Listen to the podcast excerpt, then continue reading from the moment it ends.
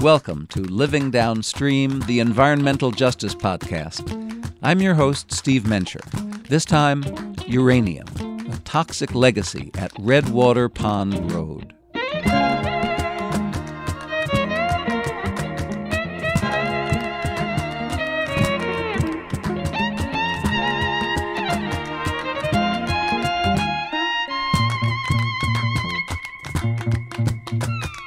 For the Navajo people, Mother Earth is sacred. She places her mineral riches below ground. That's where they're meant to stay. If the Earth's elements are hauled up to the surface, Navajos believe they can turn monstrous, or they can unleash the monsters in humankind.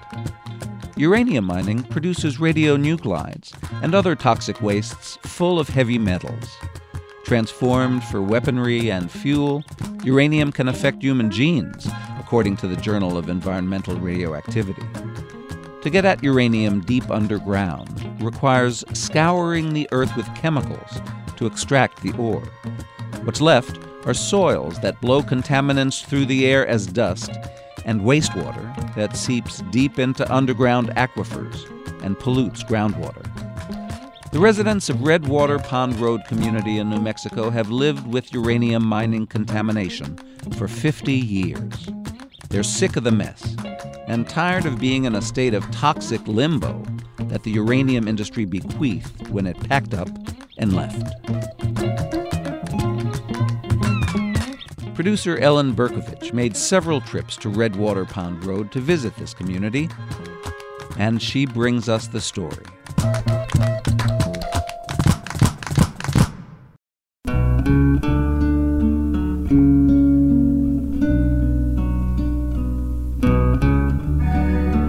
Picture swipes of rust and yellow pigment on rock formations that jut hundreds of feet skyward. The sun is hot.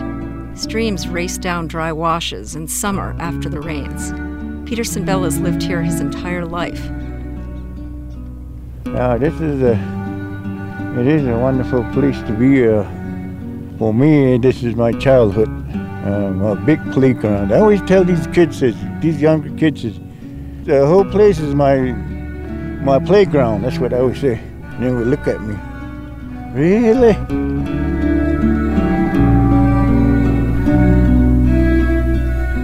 But the distance between beauty and devastation is short.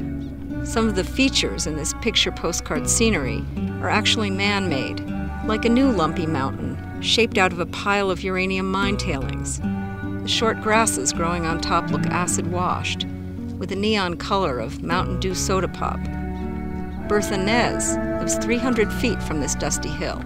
For the last 10 years, she's been hearing promises, promises about when the piles of waste will be moved from her backyard.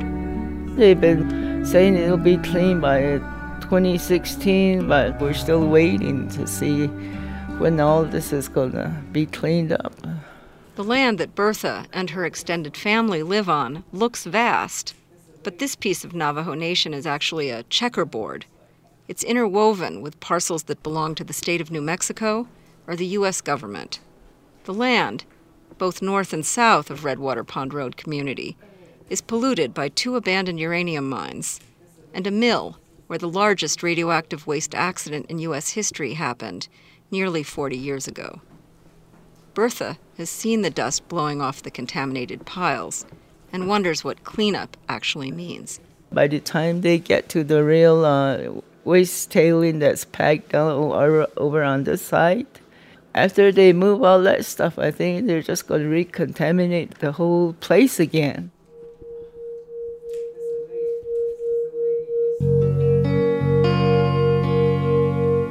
Teresita Kiana goes by Terry for short. She's 36. She was born and raised in the hamlet of Redwater Pond Road, but she doesn't get out here as often as she'd like to anymore. We're standing at the doorway of Peterson Bell's house. This is the house that I grew up in. This is my uh, grandmother, my late uh, Nolly's homestead, uh, Catherine Duncan, and it's right across from real beautiful mesa. And when I was a kid, I used to go up this mesa and exercise, I guess. Um, to the top? Yeah, all the way to the top. Terry moved with her husband and four kids to the city of Gallup in 2017. Peterson Bells lived alone in this house ever since. Gallup's 23 miles east of here, but it's a world apart. My name is Peterson Bell. I live at Redwater Pond Road, 31A. The community of Redwater Pond Road is really one extended family. Everybody seems to be an auntie or an uncle related to everybody else by birth or marriage. Terry's Auntie Edith is Aunt Bertha's cousin. Uncle Peterson is Aunt Jackie's brother. Um, I'm Bertha Nance. I've been living here ever since I was born. I'm 72 years old. My name is Edith Hood. I am from the Redwater Pond community, 12 miles north of Church Rock, which is east of Gallup, in the state of New Mexico.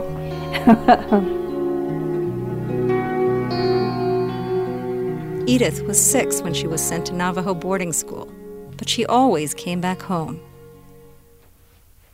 Edith invites us in. The door is squeaky with all that WD 40 I keep putting in. Right there is Lechit des Ah, meaning the Rat Point Mesa. That's what it means, Lechit des Ah. Edith's living room wall is painted blue, and it's hung with old black and white photographs. These are some of the pictures we have of an old clapboard house that we all lived in. And that's my grandmother standing at the doorway. And we're sitting all in a row on the side. And this picture at the bottom with the black dress, the smallest, that's me. They tended goats and sheep up and down the steep mesas and canyons. You know those uh, the Mexican Coke bottles? My grandmother would save those whenever we had a Mexican Coke, and we would buy nipples from the um the livestock sale place, and she would just make them milk from evaporated milk and feed them every day. It was neat growing up as a kid with my grandmother and learning about the sheep like that. Traditionally, everyone in the family lived near each other, but in separated groups. Growing up, we had uh, little camps. They call it camps, but they're all like so many families within that camp. And as of today, we have like eight different camps in that little area. And from there, they have, you know, their children, their grandchildren, and the whole slew of them. The ancestors are buried on the land. As we go outside, Terry points to an area of sacred ground. You see the little fenced off area? Uh huh. That's a, a burial ground.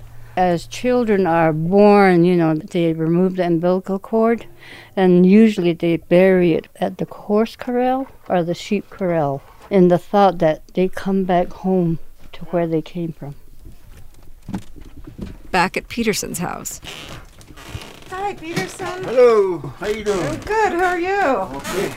Peterson's house has a Navajo wall calendar and a wooden clock that occupies pride of place in this simple room. He sits on his bed beside the window, reminiscing about how Redwater Pond Road changed radically when he was about 17. One day, uh, we just up and do our stuff and herd sheep, and then all Sunday, these people come in um, with all big trucks, and then they will drill down. I guess to look for uranium, you know. Uranium mining had started on Navajo Nation in the 1950s, but the heyday at Redwater Pond Road and nearby Pipeline Road was the 1970s to 80s. UNC, United Nuclear Corp., sunk the shaft for Northeast Church Rock Mine in 1968. Kerr-McGee Corporation ran what's now called Quivira Mine from 1972 to 1982. And in 1977, UNC opened a mill, too, to process the raw uranium ore it was mining across the street. We'll come back to this mill later on. The mines brought big changes, including jobs. I worked as a probe technician for the miner, and then I worked for the long hole probe technicians. 1974. That's when I started working. When I graduated from Gallup High. The mining operations kicked up a ruckus. The big machinery, that shaft going up and down, and of course it's just as noisy underground also. And I was, I think I was in very good shape because we used to walk long ways, climb the, up to the slopes, do our thing, and carrying that big stuff on our back. And then you got your self-rescue right in here in the back. And you say, this can save you for an hour, and you just pop it open and for an hour, what the heck? The self rescue was a personal oxygen device designed to help a miner trapped in a fire to survive. One of Peterson's jobs was as elevator man delivering the miners 1,600 feet underground. The mines operated round the clock, and the work shifts did too. Nothing to it. It was just like everyday life, and you would just go over there and go to work, you know. Uranium mining was the first time that many Navajo men got paid cash wages in the U.S. economy. Back then, uh, the, the the mine was doing pretty good. Uh, we, we used to make money there, about nine hundred dollars uh, every two weeks. So every one of these people will have a new truck, you know.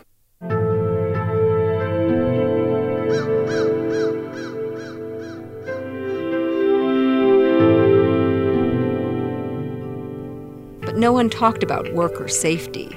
Managers would pin the workers' uniforms with dosimeters, which lit up red when they got exposed to too much radiation. And they said, don't talk about it, just do your job, or you're going to get fired. Environmental safety practices were also non existent. Pulling off to a flat patch of ground was as good a place as any to dump the tailings and the wastewater. You know where the road is? Uh, all that sand on top of this uh, Kerr-McGee, it's been building up. It's about like uh, like a mountain now. All that dirt you see there is, you know, brought up from underground, but it passed as ore, uranium ore.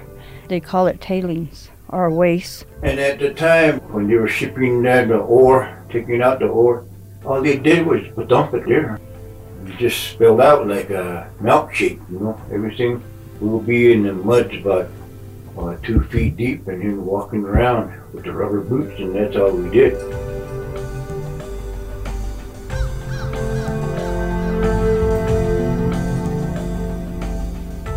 Terry's taking me on a tour.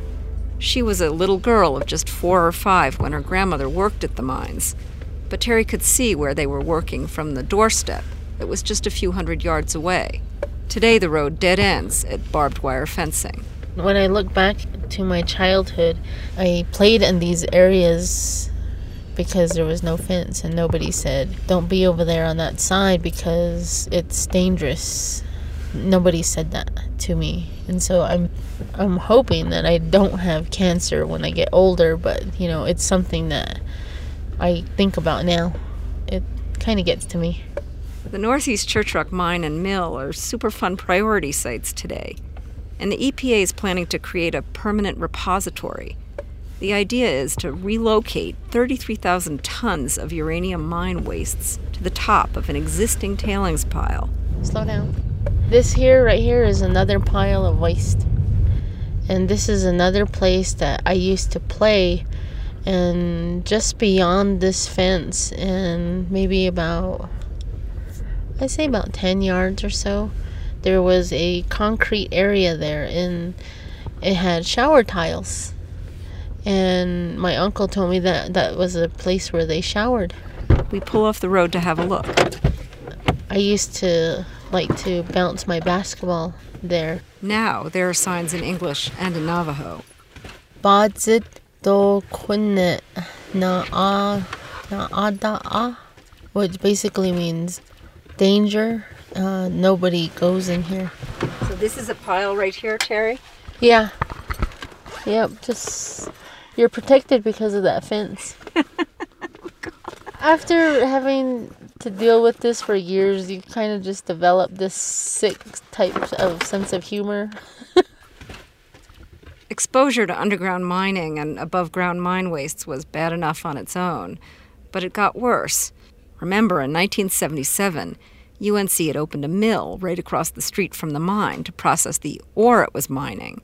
But just two years after that mill opened, a breach in the unlined dam caused the largest radioactive spill in U.S. history. That was July 1979. I don't know how you get millions of gallons of waste and then put it here. So we just call it the tailings pile. The dam breach released 1,100 tons of tailings and 94 million gallons of wastewater, all of it radioactive into the Rio Puerco. This area by the dam is one of the places where they put all the tailings uh, of the spill, whatever they were able to grab, I guess. Chris Shuey's been monitoring uranium impacts at Southwest Research Information Center in Albuquerque for 25 years. Half of the impoundment is built on bedrock, which is sandstone, and uh, the acidic wastewater eats the sandstone away and contributes to uh, seepage. My name is Paul Robinson. I'm Research Director at Southwest Research and Information Center. Paul Robinson got to work at SRIC in 1976. He showed up a few days after the dam broke with his camera to document it. The dam had a crack that was 30 feet wide. The liquids poured through that crack and spread down the Rio Puerco to Arizona. And keep in mind, the fluid that's coming out, even though from the air it looks nice and blue, it has a, a pH of battery acid. If you or your animals waded into that river in the hours and days after the tailing spill while that fluid was still there, you got burned. Navajo sheep herders still use this land to graze and water their animals, and they'd sometimes have to wade into the water after their livestock, which drank the water.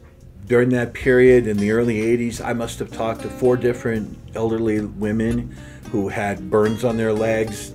They were really never part of any kind of health study, they weren't followed.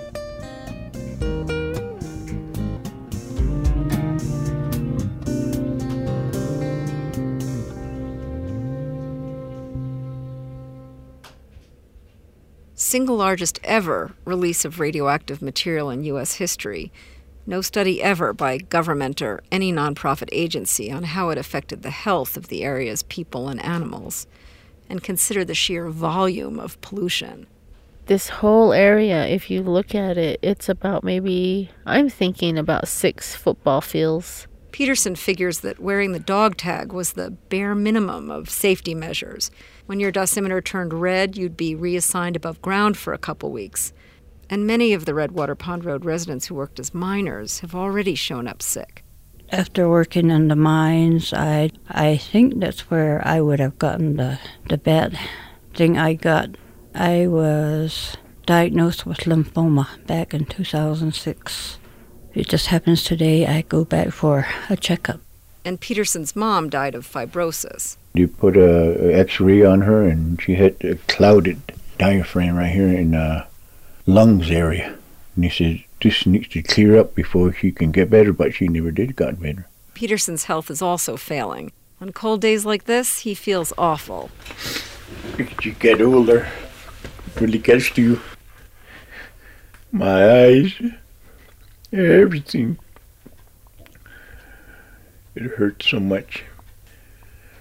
The extended family of Redwater Pond Road community is surrounded by nearly 2 million cubic yards of mine wastes, but they're too small a population size on their own to make up a health impact study group. However, uranium related health problems were found in 72% of a 1,000 New Mexico miners who started working after 1971. These miners and millers have shown increased rates of kidney disease and lung, bronchial, and stomach cancers. Other studies show a correlation between uranium and increased risks of hypertension and autoimmune diseases. Navajo babies being born today have uranium in their urine. And several studies under the auspices of the DiNEH Project are ongoing to assess whether the uranium and heavy metals exposures are causing developmental delays in these children.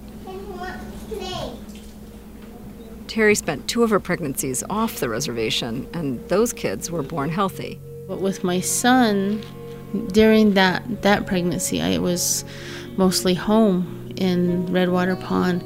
And when my son was born, he uh, had a heart murmur. Livestock were born deformed too. We had a little uh, baby goat that was born uh, all with no hair on. And when it lasted about 30 minutes, it died. Peterson's sheep herd has dwindled from 40 to just two today. He hikes up to their pen to feed them morning and evening. See, you hear them? They don't know you and uh, they're afraid. That's the reason why they make that whistle sound. now we got a hay in there. I just tossed a little bit of hay for them. Either that the older one is leading. back over. Come on. Come on, Squeak. I talk to them and uh, they, they understand, see.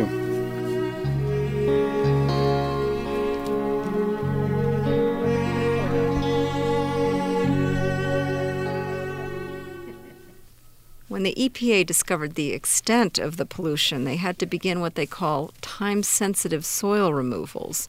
And they began moving the members of Redwater Pond Road community to motels in Gallup. Peterson wasn't happy about that.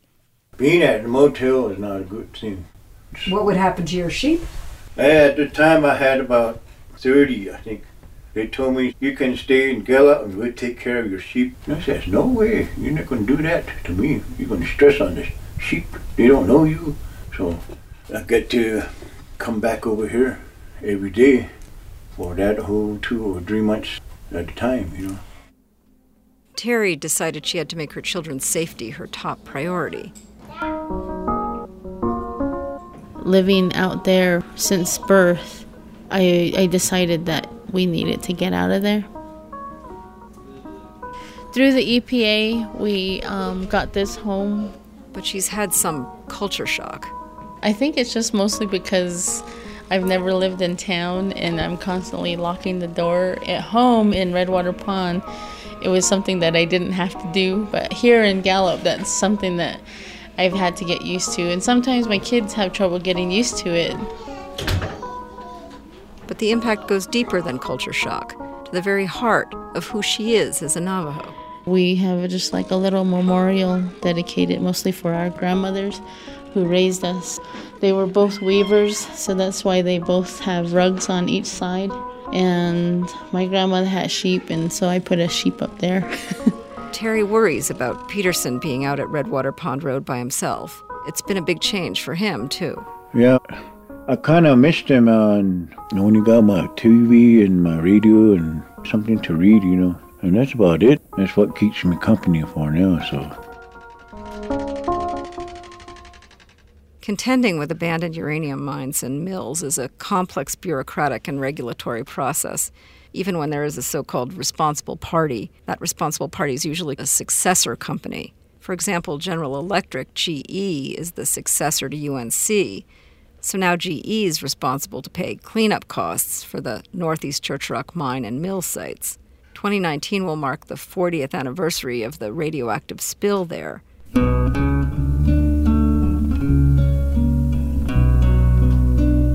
Mines and mills were and still are often located in remote and impoverished areas like Navajo Nation, where the people do not have political and economic clout. They couldn't stop the mining companies from polluting, and then they couldn't get the resulting pollution removed. Compare this to what's happened in other communities, richer, whiter communities. For example, in Moab, Utah, the U.S. Department of Energy is in the process of moving 16 million tons of uranium mine tailings to a permanent disposal site 32 miles away. SHRIC's Paul Robinson calls the difference in treatment environmental racism, and he's been watching what's happening on Navajo Nation closely. The idea of moving a million tons of contaminated mine waste and putting it on top of a tailings pile that already is a Superfund site that had a leaky dam, that's unprecedented. NRC's never seen an application like this. There's never been one created. Terry's been a citizen member of the committee designing the repository. She remains wary as well. The community is concerned about how the tailings pile is not lined. They constantly tell us that it is lined and the new the new waste will be lined as well. So it's it's kind of just like if you want to believe the government then go ahead and believe the government.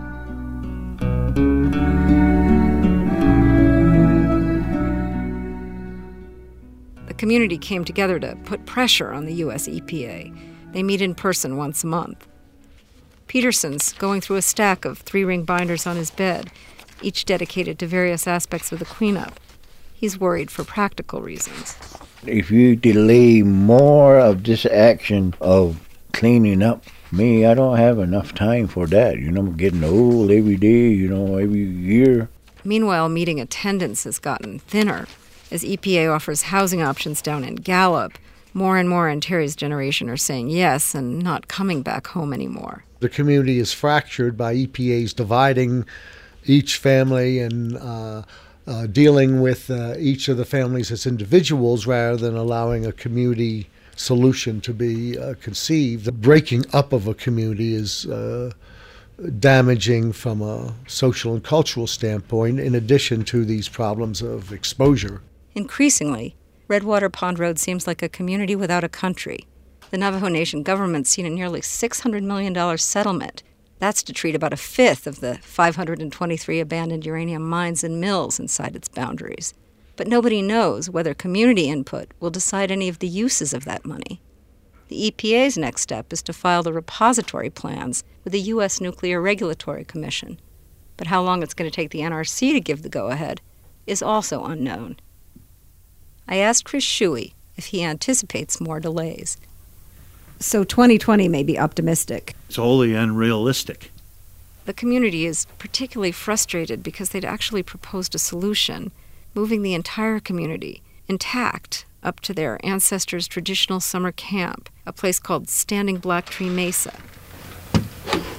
Katie, I'll pick you up in a few minutes. He said he's ready. It's a warm March morning, and we're going on a road trip up a steep dirt track to get there. I haven't been up here this way in, in a while. We ride with Annie Benali. This is where we used to come up and herd sheep, maybe four or five hundred heads, goats and sheep. That's where we wanted to move to Black Tree Mesa. We're trying to hold on to it as long as we can. Many community members spent their childhoods here, herding sheep and goats on the high ground that made for good pasture. Edith's driving her truck with Peterson and her sister Jean perched on the tailgate. That's what I used to do when I was young. Get in the back. She said, You better, better be holding on to something because you're going to fall off. That's what we did one time. There's an abandoned log house that was Annie's mother's, and a hogan that belongs to Bertha. The landscape holds the key to Navajo traditional practices and beliefs. You can see for miles from this ridge, and you sometimes you see the Hesperus Mountains, Colorado, and then of course you can see this way, where they say the Navajos came from.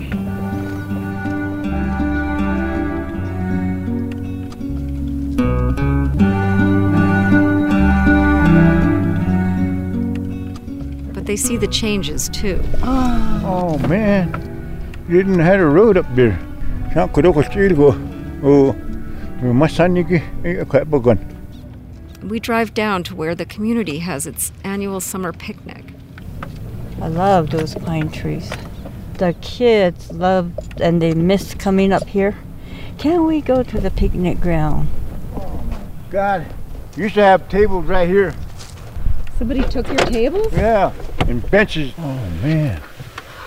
They're shocked to see the summer furniture's been stolen. Yet it's obvious they feel joy to be up here together.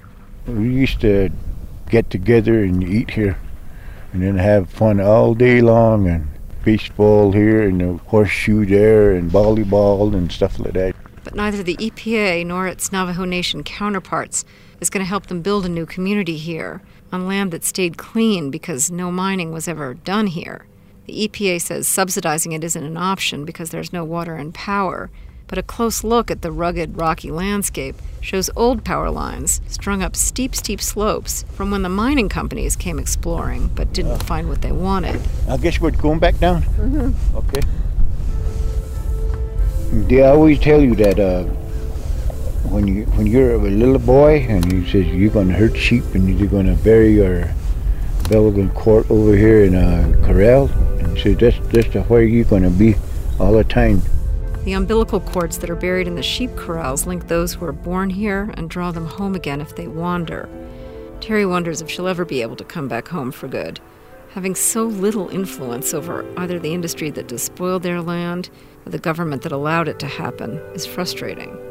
But Terry and Edith have found a way to channel frustration into action. Okay, well, this is back in 2016, I believe, that we traveled to Washington, D.C. to talk to the special rapporteur. And we also again talked to the Human Rights Network back in December, and we talked about a lot of things, you know, water, the environment, and our rights as human beings to have a clean environment. They've testified before international commissions with residents of other poor communities like the citizens of Flint, Michigan, about the right to clean water.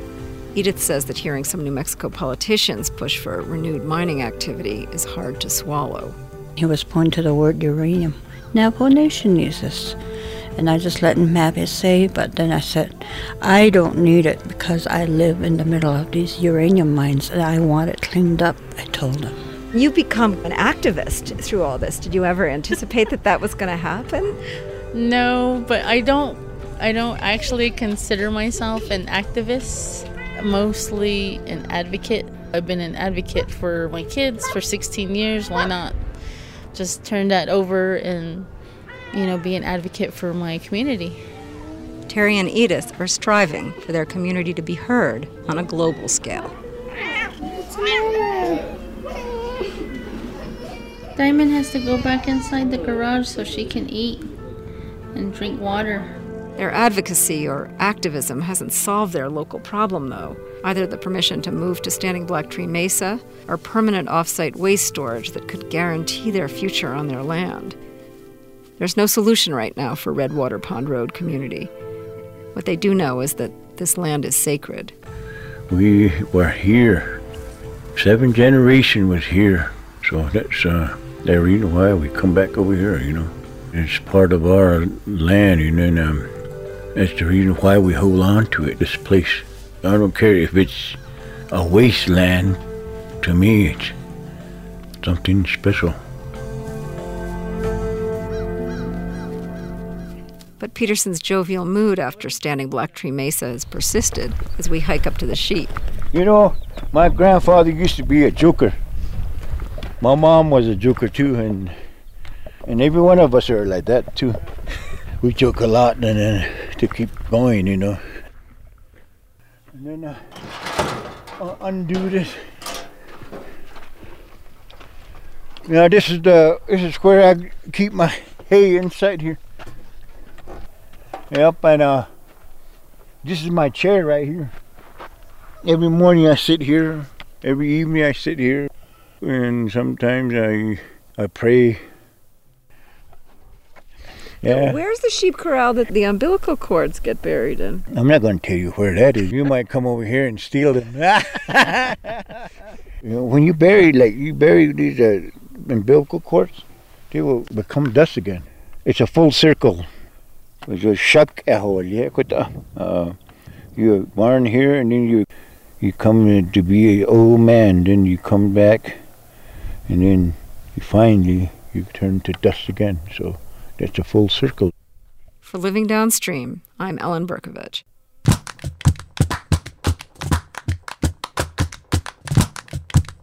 Uranium, a toxic legacy at Redwater Pond Road, was reported and produced by Ellen Berkovitch.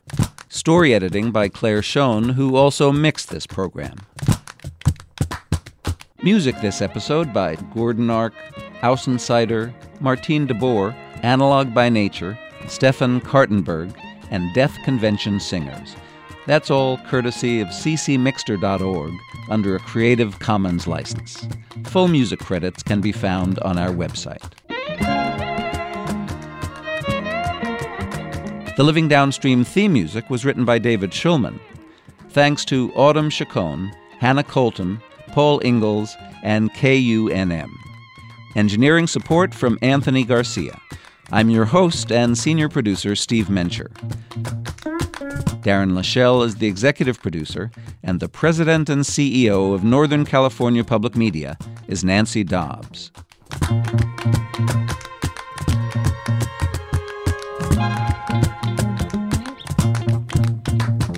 Subscribe to Living Downstream wherever you get your podcasts. Visit our website at norcalpublicmedia.org/living. And if you see environmental injustice in your community, write to us at living at norcalpublicmedia.org. Living Downstream thanks our sponsors who make this podcast possible. A list is available at norcalpublicmedia.org. See you next time on Living Downstream.